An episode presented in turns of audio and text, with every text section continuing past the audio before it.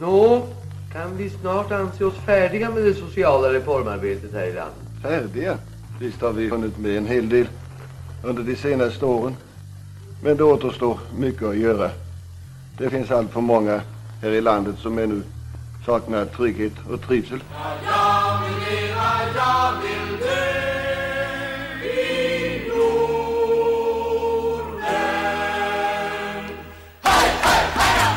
Varmt välkommen till ett nytt avsnitt utav podden Den svenska modellen. Här snackar vi journalistik och medier och det gör vi som ett samarbete mellan redaktionerna på Dagens Arena och Kvartal. Och jag som säger det, jag heter Jonas Nordling och är chefredaktör på Dagens Arena. Och med mig här i dagens avsnitt har jag som vanligt min kollega på Kvartal, Jörgen Wittfeldt. Hallå där borta någonstans.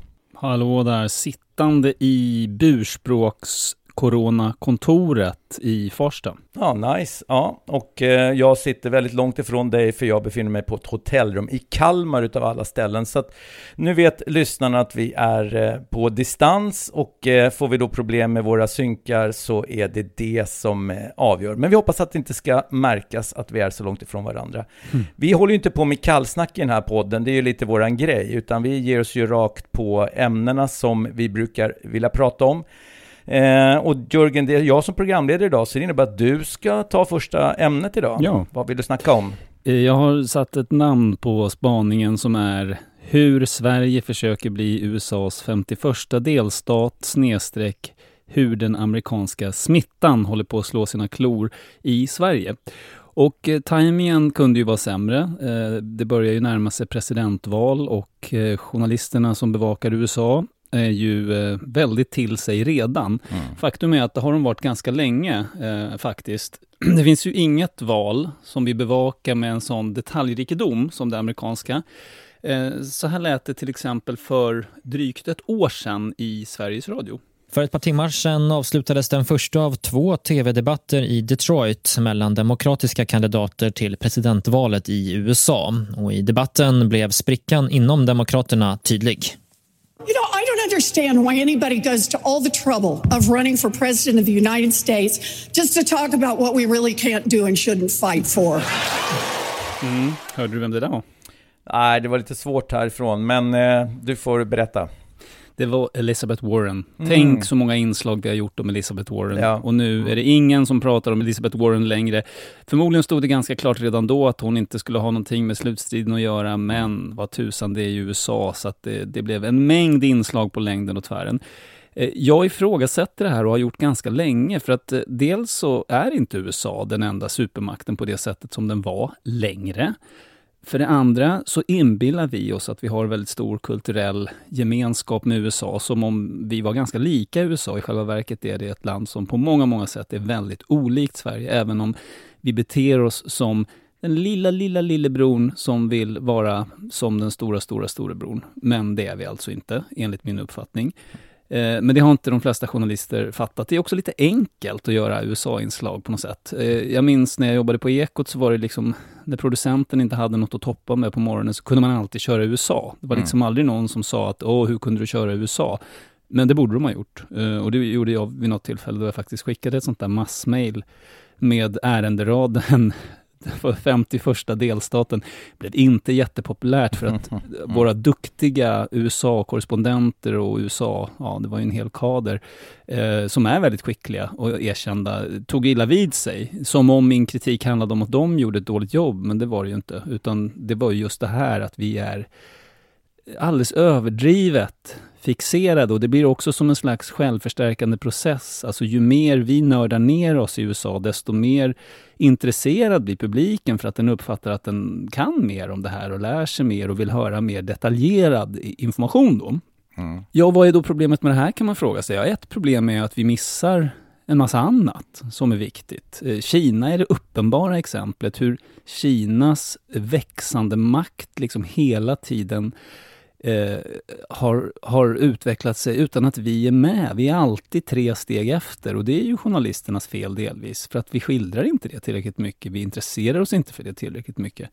Jag satt och tittade på eh, Världens sämsta indier här andra säsongen och, och där eh, säger ju hon, SVTs korrespondent, Malin Mendel eh, Westberg heter hon va? Eh, en hel del saker som är, som är väldigt intressanta. Alltså att eh, Indien är på väg att bli störst på det ena och det andra området och Indien är det land med flest eh, startups och allt vad det nu är.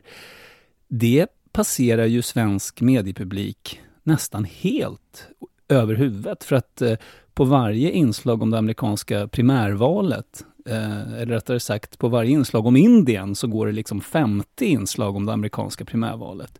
Vilket gör att vi blir dummare och mindre utbildade som mediepublik än vad vi eh, hade kunnat vara. Det finns också oss närliggande länder som till exempel Tyskland och Frankrike som spelar ganska stor roll för Sverige men som vi inte ägnar till närmelsevis lika mycket intresse som vi gör för USA. Ett annat problem eh, med det här är ju någonting som jag redan har varit inne på. Det sker en slags inbillad kulturell värderingsmässig gemenskap där vi ibland kan få för oss att vi nästan är som USA. Ja, att vi rent av är den 51 delstaten. Och ett bra exempel på det, i mitt tycke, jag vet att eh, alla inte kommer hålla med om det här, men det är alltså det här uppropet då som eh, ett antal medarbetare på min gamla arbetsplats Sveriges Radio gjorde Eh, i augusti. Det tog någon månad innan eh, det ansågs finnas på riktigt. Det var när DN Kultur gjorde ett jätteuppslag om det då. Jag ser ju väldigt många saker i det här som beskriver en verklighet som passar bättre i en amerikansk kontext än vad det gör i en svensk. Eh, till exempel pratar man väldigt mycket om att det, det är så vitt. redaktionen är så vit och chefskapet är så vitt och sådär. Det är en, en typ av terminologi som man använder ganska mycket i USA och som, som kanske har mer bäring där för att man har sin traumatiska historia med, slaveriet och man länge har pratat i de här termerna, alltså i rastermer på ett sätt som vi inte gör och som jag inte tror är så väldigt uppbyggligt för någon, vare sig för så kallat rasifierade eller andra. Eh, utan det, jag tror mest att det skapar polarisering och någonting som medierna ska undvika att ägna sig åt, eh, om det går. Eh, vi ska lyssna lite grann på hur det lät i Studio 1 när eh, en av de här uppropsmakarna eh, som intervjuades i Studio 1, då, Palmira Koukari Menga. Eh, vi ska lyssna på vad hon sa. Eh, vad ni också tar upp är ju rasism och särbehandling. Eh, kan du ge något exempel? Har du själv råkat ut för det eh, här på Sveriges Radio på grund av ditt ursprung? En, en, ett exempel på särbehandling som eh, vi märker av är till exempel när det gäller de här frågorna som berör eh, folk som bor i Sverige som har ett annat ursprung eller en annan hudfärg. Eh, att de, det är ju perspektiv och frågor som vi bär med oss eh, och där vi har kunskaper. Vi upplever ofta att de, det ses lite som särintressen. Det ses inte som en norm på redaktionen att det här är viktiga frågor som borde vara angelägna för alla. Mm, så lät det. Och jag vet att det här uppropet, det som så att säga fick droppen att rinna över för många av de här medarbetarna på SR, det var att man ansåg då att eh, Black Lives Matter inte fick den uppmärksamhet som de tyckte att det borde få. Och där tänker jag då att dels fick det ganska mycket uppmärksamhet. Det är ändå en utrikesnyhet, eh, uppfattar jag det som. Sen var det många som ville göra det till en svensk företeelse också, men Black Lives Matter handlar ju ändå ursprungligen om att man eh, anser att man löper en stor risk att bli skjuten av polisen. Det var ändå delvis det det började i.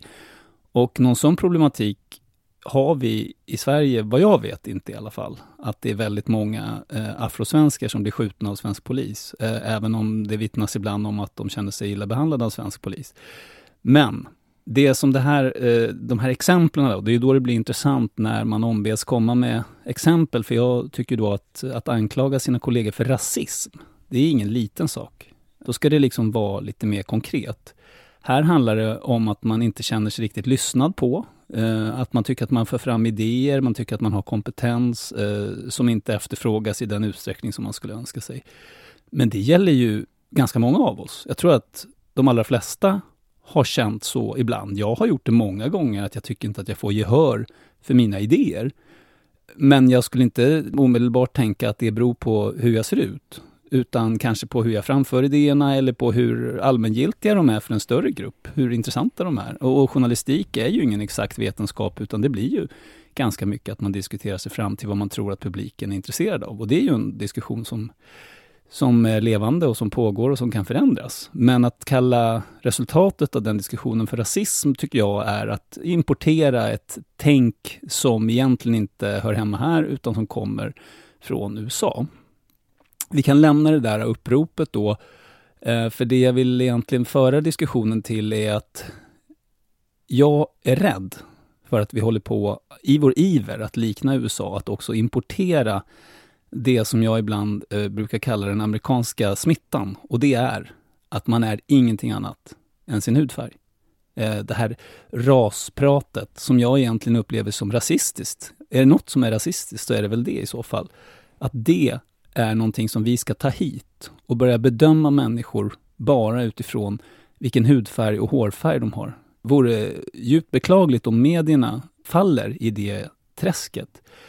Jag roar mig ibland med att lyssna på amerikanska podcasts som är väldigt skickliga på, på radio och tv-makeri. Eh, och jag blev intresserad av en podcast som eh, görs av New York Times, eller i alla fall i deras regi på något sätt, som heter Nice White Parents. Och det var en spännande ansats, för det handlade om hur, eh, eh, egentligen om segregation, hur rika eller gentrifiering kan vi säga, att en nedgången skola med, där det är ganska många människor från eh, socioekonomiska grupper som är utsatta går och sen så blir det, som i Brooklyn till exempel, så flyttar det in mycket rikt folk och de börjar se sig om efter en skola och så går en hel grupp med mera välbeställda personer till den skolan och då, bli, då uppstår problem, så att säga. Det var vad podcasten handlade om. Väldigt intressant.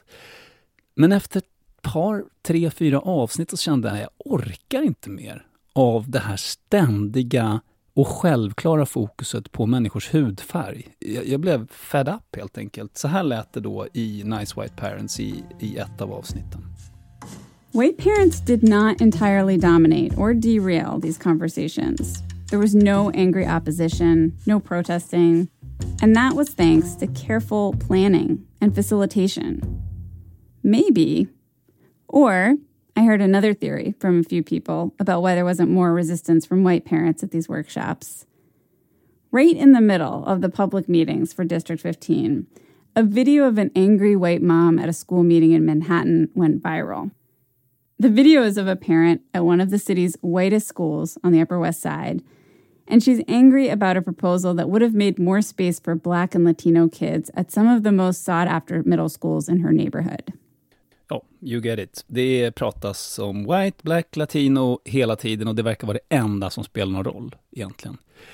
Och den här importen av amerikanskt tänkande, eh, som jag tycker att medierna också är på väg, alltså nästan att gå i den fällan och där det här uppropet på SR liksom är ett exempel på det, tror jag vore djupt olyckligt på många sätt. För att vi har inte USAs historia. Jag är heller inte säker på att det här... Man kan prata om färgblindhet, men det här är ju motsatsen till det, en slags färgfixering. Jag, jag tror inte att det gynnar någon. Faktiskt. Mm. Okej. Okay. Jag, jag har varit lite tyst här Jörgen, för jag vet inte hur jag ska gå in i den här. Jag tänker du får dra hela spaningen, men det låter som du närmar dig slutet. Det är slut nu. Ja. Mm. Eh, ja, det, tog, det började med det abnorma intresset för, för USA som du slår ner på som det vi är alldeles för intresserade av USA i förhållande till hur intressant det landet är. Det var nummer ett. Mm -hmm. Ja. Eh, ja det, det, tror jag de flesta kan sticka, som hålla med om att eh, vi har en en överbelastning utav intresset för Amerika på många sätt och vis. Men det är ju inget nytt och det, är ju egentligen inte ett med, medialt problem. Det, är väl, det har väl präglat det svenska folket de senaste 70-80 åren. Eh, till viss del till följd av att 10% av befolkningen flyttade dit. Så att det är väl inte... Så att i grunden så finns det väl ett intresse för USA som bottnar i emigrationen. Mm, det kanske det gör, fast det känns ganska avlägset. Jo, nu, men, men det är ju ändå så att det är väl på något sätt där har det grundat sig, det här intresset för, för landet over there, med, med tanke på hur mycket kontakt man har haft med det landet. Eh, via sina släktingar och liknande. Så. Sen har ju det spets naturligtvis med eh, populärkulturen, film, tv och sådana saker. Poddar uppenbarligen som du lyssnar på. Mm. Eh, så, så det är klart att, också språket, så, så är det klart. För, men, jag, men jag tänker just det där med språket, det är klart vi kan, vi kan eh, engelska, de flesta av oss, och därför så blir det väldigt lätt att följa med vad som händer i USA. Men, men då skulle vi kunna vara lika intresserade av vad som händer i Kanada eller Australien eller England för den delen, utan det, det är ju USA som är eh, landet nummer ett. Så jag håller, jag håller med i din spaning, det är så. Jag är inte så säker på att det är, eh, ett, ett medialt problem, utan det, svensken har, gillar USA. Det är så bara. Mm. Uh, så du köper inte min teori om den självförstärkande processen? Att ju jo, mer men, du får höra, desto mer vill du veta? Ja, fast jag är inte så säker på att den blir självförstärkande. Jag undrar inte mer att det... Det här är klart det blir en diskussion om vad som är hönan eller ägget, men, men uh, allt sedan emigrationen så har vi haft den här extrema intresset för USA och det fortsätter bara att spinna på. Och, och, sen så då i, i, hand i hand med att det dessutom är världens mäktigaste land på många sätt och vis, även om som du sa, Kina Kina nu håller på att utmana det. Där är ju det andra problemet är att Kina skulle man ju gärna vilja veta lite mer om, men då har vi ju ett problem med en totalitär stat som är svår att komma in i. Eh, och sen språkförbistringen på det naturligtvis. Va? Men, det finns ändå rätt många stories att berätta. Ja, eh, absolut. Fast ja. det är en totalitär och sen har vi, Men sen har vi en, i, sen har vi en, en tredje aspekt på det hela. Det är ju, vi får inte heta, vi, det är sällan man får veta eh, hela den amerikanska sanningen heller, eller sanningen, men, men berättelsen om hela USA är ju sällan, utan det är ju ofta så här, vi vet väldigt mycket om västkusten och östkusten. Det är ju också en sån här traditionell eh, rapporteringsfälla. Men, men, men absolut, jag håller med. Det, vi, jag skulle också gärna eh, läsa och höra och se mer om Indien, Kina, Asien, hela Afrika. Men i många delar av världen och som du säger, Tyskland, underbevakat, absolut, jag håller med om det. Men eh, jag vet inte, ni, ni kör inte jättemycket så internationell bevakning va, på kvartal, men du... Det händer ibland, ja. men då ska det vara, vi har någon slags publicistisk policy som är att det, i regel ska det ha någon form av bäring på, ja, ja på inrikesdebatten eller så? Jag försöker ju ändå så här um, med våra som smala resurser, som försöker ändå så här, vi har lite texter från olika delar av världen, försöker sprida ut det så att det inte bara ska vara just eh, svenskt eller amerikanskt för den delen också. Men, men jag kan ju notera att men, intresset för eh, analyser om indisk politik, det, det är jag fatt, det blir ju lite självspelande där också. Folk är inte så intresserade som man kan tro och det är svårt kanske att få eh, det där intresset också naturligtvis, eh, även om man skulle gärna vilja att folk förstod hur viktigt det är och sådana saker. Men man får kämpa på. Det, det men sen kom en spaning om det här med det uppropet i, i Sveriges Radio. Där, eh, alltså jag är inte riktigt med där. Eh, jag, jag, jag, fattar vad du är ute efter, att man ska inte eh, importera sånt som är dåligt eh, i form av att, jag menar, de har väldigt ohälsosam mat i USA, så den behöver vi inte ta hit. Det, det är på det temat, fast nu tänkte du att det här är en, det är en destruktiv syn på samhället när man delar upp sig i raser på det sättet som USA har gjort i alla tider. Och det står, jag vet inte hur det är längre, men förr stod det väl till och med i passet vilket, vilken ras man tillhörde och sådana mm. saker. Så, eh, och det är klart att det... Men, men det slog mig så jag var, jag var och gjorde en intervju för några år sedan eh, med eh, Dutton Adebayo som jobbar på BBC. Han leder ju något program i, i, i brittisk radio då som också så här, ska handla om, det är eh, alltså, utifrån ett, ett svart perspektiv. Eh, och det, ju, det, kändes ju lite eh, udda då som svensk att höra honom berätta om det. Eh, men det var ju liksom, i, även i en engelsk kontext så, så är ju ras närvarande ur det perspektivet. Eller hudfärg är det väl i det här fallet då det handlar om. Så det är klart, det känns ju kanske udda på det sättet som du beskriver det. Men däremot skulle jag vilja säga det här med att eh, utan att, vi, ska, vi behöver, det här är ju en mediepodd, så vi behöver ju inte, inte diskutera eh, de problem som kan finnas med rasism i Sverige i sig. Men jag måste ändå, det här med klart att vi, vi, vi har ju problem med rasprofilering i Sverige. Det har inte minst händelserna liksom när tullen och polisen håller på på Öresundståget och väljer ut vem de ska eh, kolla extra noga så eh, finns väl en hel del vittnesmål om att det är ett problem med vilken hudfärg man har. Du menar människor som man funderar på om de eh, tänker söka asyl eller, nej, eller vad menar du? Nej, eller menar det, du mer om de smugglar saker? Ja, det är ju, det är ju, det är ju, alltså, det är ju precis de vittnesmålen vi har fått de senaste åren. Eh, och det har ju mm. varit väldigt tydligt just på Öresunds, alltså, inte Öresundstågen som företag, utan tågen som går mellan Danmark och Sverige. Eh, där, mm. där polis och eh, tull samarbetar med att kliva in och eh, välja ut då individer som de vill på ett eller annat sätt eh, ja, granska närmare. Vi fick ut det där är ju komplex mm. materia, mm. ska vi ja. vara medvetna om. Jag vet inte vad de har för underlag för det där, men jag tror att det är väl enkelt att säga att, man, att de bara skulle rasprofilera, utan mm. att det är ju, det är ju det är ju sammansatt. Ja, så här, nu, nu tänkte jag att vi skulle inte hamna i en samhällsdebattpodd, men, men det lät på dig att du eh, tog ner det här uppropet som att vi har inget sånt här i Sverige. Och det tror jag du, är... Sånt här, du menar att vi har ingen rasism i Sverige, eller vadå? Jag menar att du sa, för att du använder det här med att man blir, man blir inte skjuten för att man har en hu, speciell hudfärg i Sverige, tror jag. Eller du, du tog ju upp dem att, eh, jag säger, att Black det, det kanske man kan bli i enskilda fall, ja. men mm. vi har inte de problemen som USA har i det här avseendet. Det, det vågar Nej, jag säga. Men uppropet handlade väl inte riktigt om det heller, men det var inspirerat av Black Lives Matter-rörelsen. Det var den ja, det är min, det är ja, min bild att det är det. Ja. Eh, och, och, och då, då vet jag inte riktigt, vad, vad var det, vad var grejen här ur ett medialt perspektiv? Den vi ska inte ja, ha... Den är ju, ja, men det, det här är ju människor som arbetar inom media och som ja. pratar om att vi måste spegla mm. olika människor mm. och att man inte speglar människor med vissa hudfärger eller vissa bakgrunder. Mm. Eh, så. Och att mm. deras idéer inte tas tillvara och så. Mm. Och eh, då säger jag att jag tycker att det tänkandet och det, hela den idén att eh, olika minoritetsgrupper ska känna sig speglade är, är tveksam. Det var ju precis som som vi varit inne på tidigare, journalistik är ju ändå ett, ett mm. yrke, en profession. Mm. Eh, eller hur? Mm. Det är inte så, om, om varje grupp ska känna sig speglad så finns det ju liksom ingen gräns heller för det i förlängningen.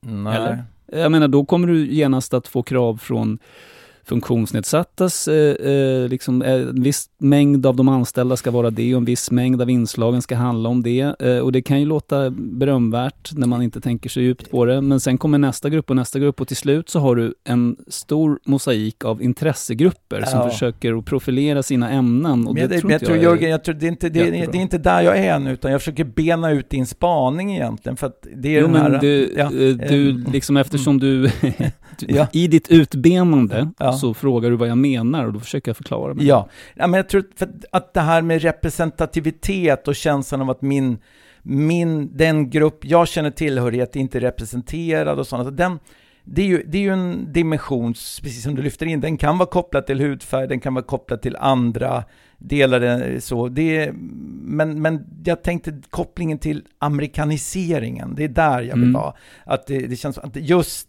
att det här brevet eller det här uppropet var oönskat ur ditt perspektiv eftersom det var så tydligt inspirerat av ett, en amerikansk företeelse. Det är där jag inte riktigt är med.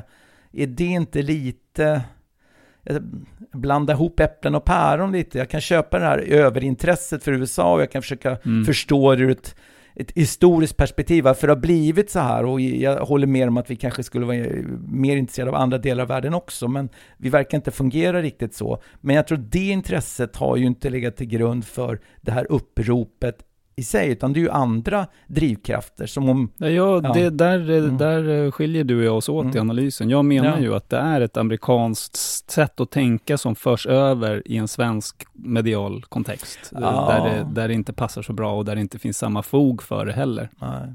Ja. Ja, men sen så kom det här tredje då, och det, det var den här podden då, där, där du verkligen reagerade på hur mycket ras man pratar i liksom den vanliga lingon i amerikansk media.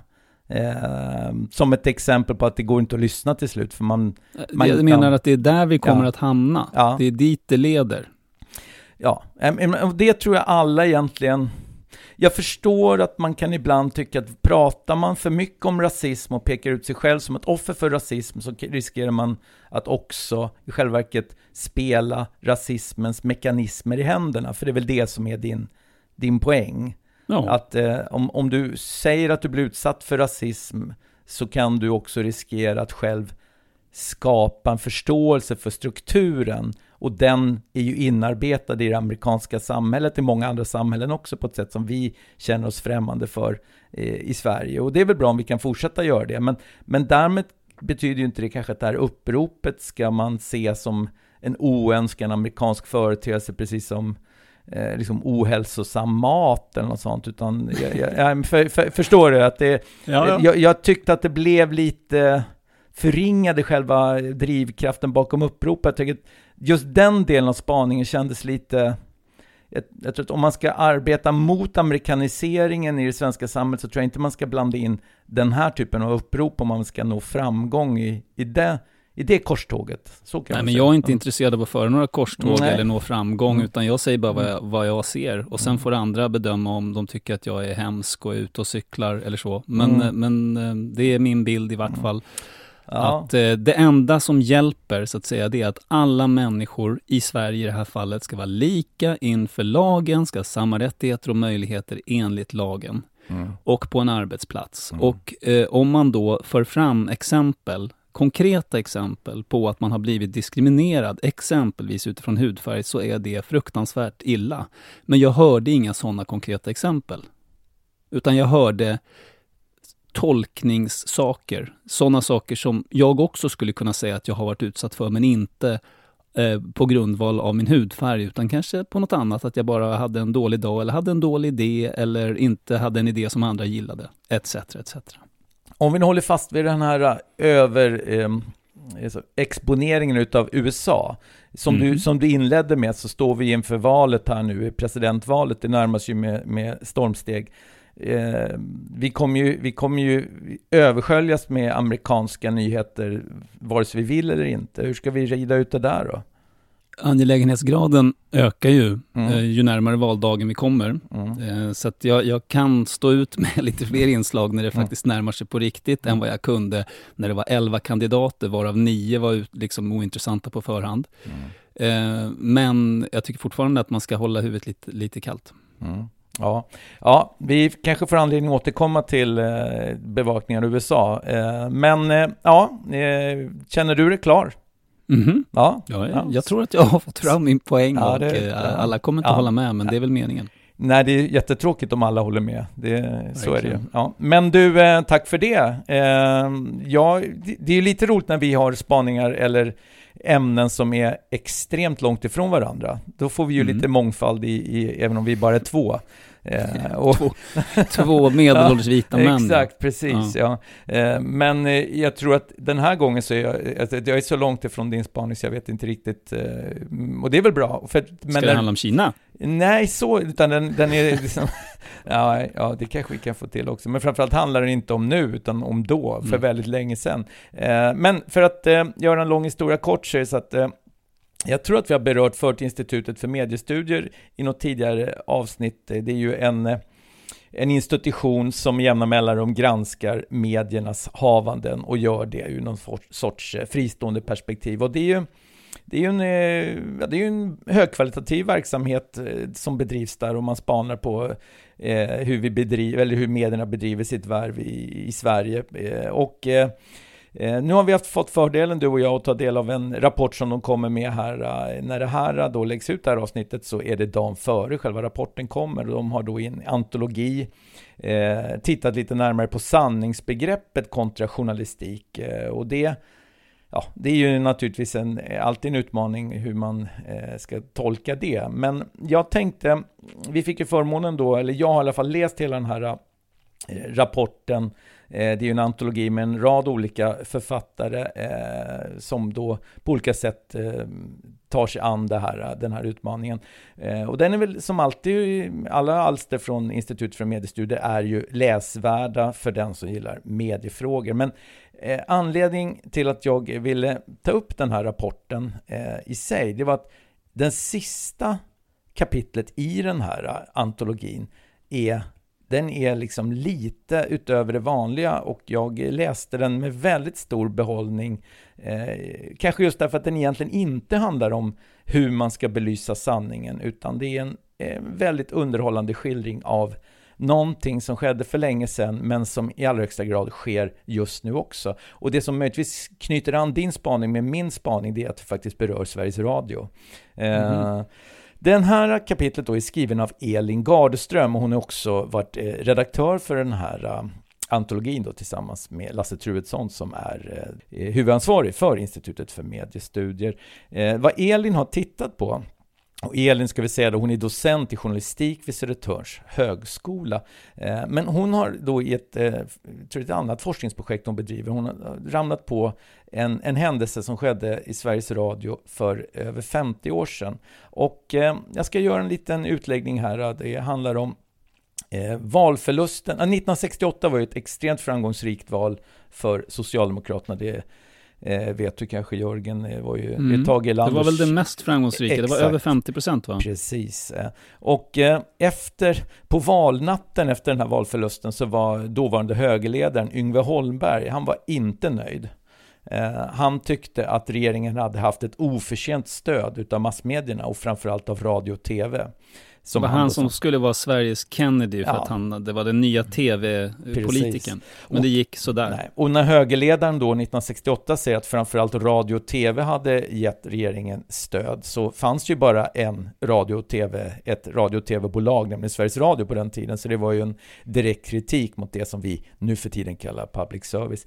Olof Rydbeck, han var radiochef på den tiden och han eh, fattade väl att så där kan vi nog inte riktigt eh, bara låta passera utan han, han eh, beslöt att låta Statsvetenskapliga institutionen i Göteborg undersöka om reglerna om saklighet och opartiskhet hade följts i den här valbevakningen.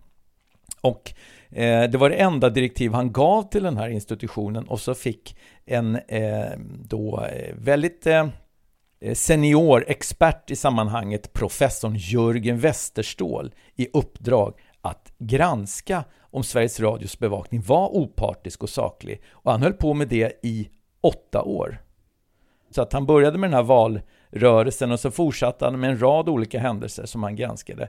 Det som är lite... För övrigt dotterson till Hjalmar Branting. Exakt, nu tog du kan bort... det ha haft äh, Du tog bort lite min, det, det här är faktiskt väldigt eh, spännande, just det släktförhållandet. Vi kommer tillbaks till det.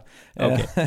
men det är riktigt som du säger, Jörgen Westerståhl, alltså barnbarn till Hjalmar Branting. Eh, men eh, han tänkte först undersöka genom att mäta fyra faktorer. Sanning, relevans, balans och neutral presentation. Men direkt så strök han det där med sanning eftersom han insåg att ska man eh, då undersöka sanningskravet i samband med en valrörelse så är det inte, det går liksom inte för att det är ju så mycket politisk propaganda konstaterar han. Så att han behöll bara de där med relevans, balans och neutral presentation. Intressant parentes att, mm. att eh, Sveriges medier faktiskt försökte med det i samband med förra valet, kommer du ihåg det? Mm. Ja. Och det blev väldigt ja. kritiserat. Ja, Man skulle just göra en slags sanningsundersökning av påståenden i valrörelsen. Ja, det men så där, alltså den här um, då granskningen som Elin Gardeström har gjort, den innehåller så mycket eh, godis för oss som är medieintresserade. Men, men bara att ta en liten detalj för, eh, för oss som eh, dessutom är extra intresserade av bostadsfrågan. Så alltså, han delade upp då så här genom vad som var snälla frågor, neutrala frågor och frågor som har negativt formulerad styrande. Eh, och då hade man då kring eh, bostadsfrågan, som var en snäll fråga, den var Vad vill ni göra åt bostadsbristen? Den var snäll. Men en neutral fråga, den var När räknar ni att ert förslag i bostadsfrågan ska vara i hamn? Mm. Mm. Men sen ett exempel på negativt formulerat styrande fråga som innehåller kritik, då var det citat Tyder inte de senaste uppgifterna om var bostadsbristen är störst på att era förslag på det här området är orealistiska? Alltså det, det, det är en otrolig detaljerad genomgång i som, hur mekaniskt förbena ut och man kan liksom eh, klassificera olika delar i det journalistiska hantverket in i någon sorts väldigt fyrkantig modell som då i slutändan skulle koka ner till om man kunde visa på att det fanns en, en obalans eller en eh, osaklighet i det här. Eh, som en liten detalj då så fortsatte den här granskningen då. Efter valrörelsen så var det den här LKAB-strejken som bröt ut 69 och som höll på under 70-talet också. Nu blir det extra intressant kring det här släktskapet med Hjalmar Branting därför att då fick Jörgen Westerståhl en parallell, ett parallellt uppdrag från arbetarrörelsen att också granska hur medierna bevakade det här. Så han granskade det åt arbetarrörelsen och åt Sveriges Radio. Och han mm. fick ett brev ifrån dåvarande eh, LO-ordförande Arne Geijer tillsammans med Åke Nilsson som då var ordförande i Gruvindustriarbetarförbundet. Eh, där de öppnar det brevet med hälsningsfrasen partikamrat till, Oj då, det gillade han inte. Till eller? Jörgen Westerståhl. Det är okänt om han ens svarade på det brevet, men eh, de skrev i alla fall att det hänger på dig hur trenden för socialdemokratin ska utvecklas. Eh, men var han ja. partikamrat eller inte? Eh, ja, det ska vi säga att det här, det, det tyder väl att man skriver väl inte det i, som hälsningsfras om man inte har någon typ av bild av att det faktiskt föreligger. Eller så tog de bara för givet att Hjalmar Brantings barnbarn måste vara partimedlem. Mm. Ja, men det är en, det är en liten udda detalj. Alltså Jörgen Westerståhl, han, han gräver ju vidare i alla stora frågor som, som Sveriges Radio, eh, och på den tiden var ju Sveriges Radio eh, även i tv-kanalen, och vrider och vänder på eh, huruvida det skulle kunna föreligga någon obalanserad rapportering. Och hans slutsatser är att nej, de klarar av det här väldigt bra på redaktionerna. Det finns inget belägg för att det skulle vara obalanserat. Och sen ska man komma ihåg att i hans modell så jämför han ju med de andra medier som finns. Och det var ju mycket partipress på den tiden också, så att han liksom benchmarkar ju gentemot den. Eh, men i slutändan så kommer han ändå fram till att nej, men det, det, finns inget fog för att hävda att det är obalanserad rapportering. Och det här nu, det, jag tycker att det blir väl, den här eh, texten är väldigt, väldigt underhållande. För att enligt Elin Gardeström då, så kan inte Jörgen Westerståhl riktigt förklara hur det går till själva hantverket, att det blir så balanserat. Han bara kan konstatera att resultatet är det. Och det irriterar honom i, i sin fyrkantighet över att det måste på något sätt kunna föras på pränt som vilken vetenskaplig metod som helst. Så att man liksom kan göra det här uh, by the book i fortsättningen. Ehm, men eftersom det inte finns på pränt, utan det verkar vara ett hantverk som leder till det här, så eh, tycker han att man på något sätt måste formulera det här hantverket och föra ner det på pränt och i möjligaste mån till och med kanske se till att det blir en lagstiftning kring hur hantverket ska utformas. Alltså att den wow. journalistiska arbetsmetoden ska i, bli någon form av lag. En eh, metafor som kommer till ja. mig är då mm. att han står med en burk Coca-Cola som han tycker smakar väldigt gott, ja. men receptet är hemligt. Han försöker då destillera fram mm. receptet för att sen kunna göra mer Coca-Cola och att mm. alla ska kunna göra Coca-Cola mm. som smakar likadant. Mm. Låter, låter som en utopi. Ja, men, men han hade i alla fall tanken om att eh, principen om journalistiskt eh, hantverk skulle kunna kodifieras och upphöjas till lag. Eh, och sen, för att då skulle ju myndigheter sen kunna avgöra i tvistefrågor. Eh, och, och, han tyckte också att när man hade, han hade ju då mätt eh, hela programutbudet så noggrant, så tyckte han också att det skulle sen kunna tankas in i någon sorts modell hur framtida programregler skulle konkretiseras och skärpas. Så han, då skulle man kunna bli dömd då för, för lagen, ja, eh, ja, brott det, mot lagen ja. om god journalistik? Ja, Men bara det du reagerar på nu, eh, det, det var ju så att Jörgen Westerståhl fick ju också, när han var klar med det här, det var ju ingen som höll med honom Journalisterna mm. blev arga, cheferna på Sveriges Radio blev arga och forskningsvärlden blev arga också därför att de tyckte att han i, på något sätt hade utmanat hela begreppet om objektivitet. Eh, mm. så, att, mhm. så, att, alla verkade ha tyckt att det hantverk han egentligen hade utfört var eh, alltså det kunde skarpt ifrågasättas eh, och man kunde inte dra några långtgående slutsatser om någonting. Men likväl så kunde han ju ändå konstatera att de tyckte sig kunna bibehålla en väldigt saklig och balanserad rapportering och det låg ändå till grund för någon sorts syn på att Sveriges Radio hanterade uppdraget hyfsat bra i rätt stormiga år. Och varför är det här intressant nu 2020? Jo, det är ju precis som e- Elin Gardeström då konstaterar eh, när hon har suttit med det här forskningsprojektet att när hon har lyssnat lite på sidan om eh, på eh, medierapporteringen så tycker hon sig kunna höra samma bild av den här fyrkantiga som Jörgen Westerstol stod för att man borde kunna kodifiera det här så att man får en modell så att upplysta och välinformerade medborgare ska kunna fortsätta vara en grundförutsättning för demokratin genom att den här metodiken blir lag. Eh, och det menar hon på, det är precis den typen av tankegångar som nu stöts och blöts i Sverigedemokraterna när de tror att man kan reglera journalistiken i allmänhet och i public service i synnerhet genom sorts eh, vetenskapliga modeller. Mm, eller ett mm. vetenskapligt råd. Har Exakt, precis så. Eh, och då, då menar hon på att allting bara går igen. Eh, och också antyder väl, och det är väl det som gör den här lite rolig, då, så att, att även om någon skulle lyckas skapa en sån modell eller ett sånt råd skulle hitta någon struktur som de själva tycker verkar okej, okay, så kommer ingen annan tycka att den är okej, okay, för det var det Jörgen Westerståhl råkade ut för. Mm. Ja, mycket roande läsning och jag ska säga att eh, den, här um, kommande antologin då från Institutet för mediestudier så kan jag åtminstone varmt rekommendera det här sista kapitlet om Jörgen Westerståhl. Mm. Intressant. En, mm. en tanke som jag får är så här att eh, det blir ju väldigt svårt att eh, döma av vad som är eh, neutralt eller objektivt eller så. Eh, om man inte också tar hänsyn till den kontext som man är i. Mm. Eh, ett exempel till exempel är när Sveriges Radios dåvarande USA-korrespondent Cecilia Udén sa att det är klart att det är bättre för världen om John Kerry blir vald än eh, George Bush. Mm. Eh, det blev ju väldigt rabalder om det där. Samtidigt så var den åsikten i Sverige då inte jättekontroversiell. Det fanns en liten minoritet kanske som tyckte att Bush kanske kunde vara bra. Men mm. i princip så var ju det i linje med vad de flesta svenskar eh, tyckte. Mm. Eh, och, det, och då finns det ju andra saker också. Du kan ta abort till exempel. De allra flesta svenskar tycker att en fri abort är en bra sak. Eh, och då skulle, motsvarande om hon skulle säga så här, det, det, är klart att det är bättre för, för världen om det är fri abort i så många länder som möjligt. Mm. Hade nog inte blivit lika mycket liv kring det. Och vad vill jag säga med det här då? Jo, att om Jörgen Westerståhl eh, liksom dömer av om det var saklig rapportering kring gruvstrejken eh, sent 60-tal, tidigt 70-tal Ja, det var ju ett annat Sverige mm. eh, med andra värderingar och mm. ett Sverige för all del som Socialdemokraterna hade satt sin prägel på enormt mycket.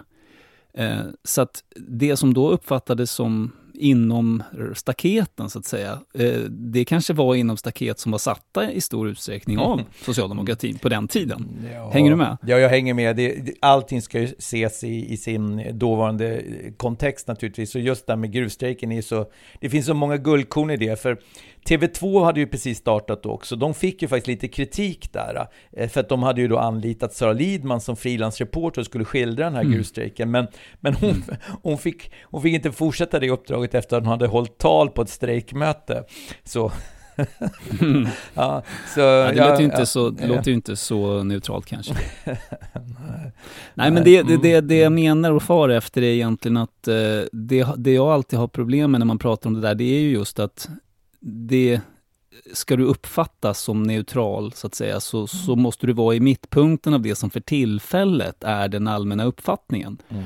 Men sen kan ju den uppfattningen förändras i en sakfråga och då är du plötsligt eh, extremist. Mm. Från att ha stått i mitten så har du blivit en, en, en extrem person. Mm. Eh, och, och, som journalist så kan du då inte stå still Nej. om du ska uppfattas som neutral. Nej, så är det. Eh, och, det där har vi pratat om förut, ja. det är lite det här Hallins tre sfärer, ja. att det, det och, kan ju förändras. Och ett, ett, dilemma som, som Westerståhl också brottades lite med, det nämns bara mellan raderna i den här återrapporteringen, men det är ju att brottas med eh, det faktum att just under valrörelsen, partipressen eh, skildrade ju sina respektive olika, så den som läste alla tidningar fick någon sorts balanserat, men var hamnade då Sveriges Radio i det hela? För då brottades man ju, skulle man följa Eh, partiernas agenda, det vill säga ställa frågor utifrån de utspel och de ämnen de ville prata om, eller skulle man ställa frågor utifrån en annan agenda och vem bestämde i så fall den agendan?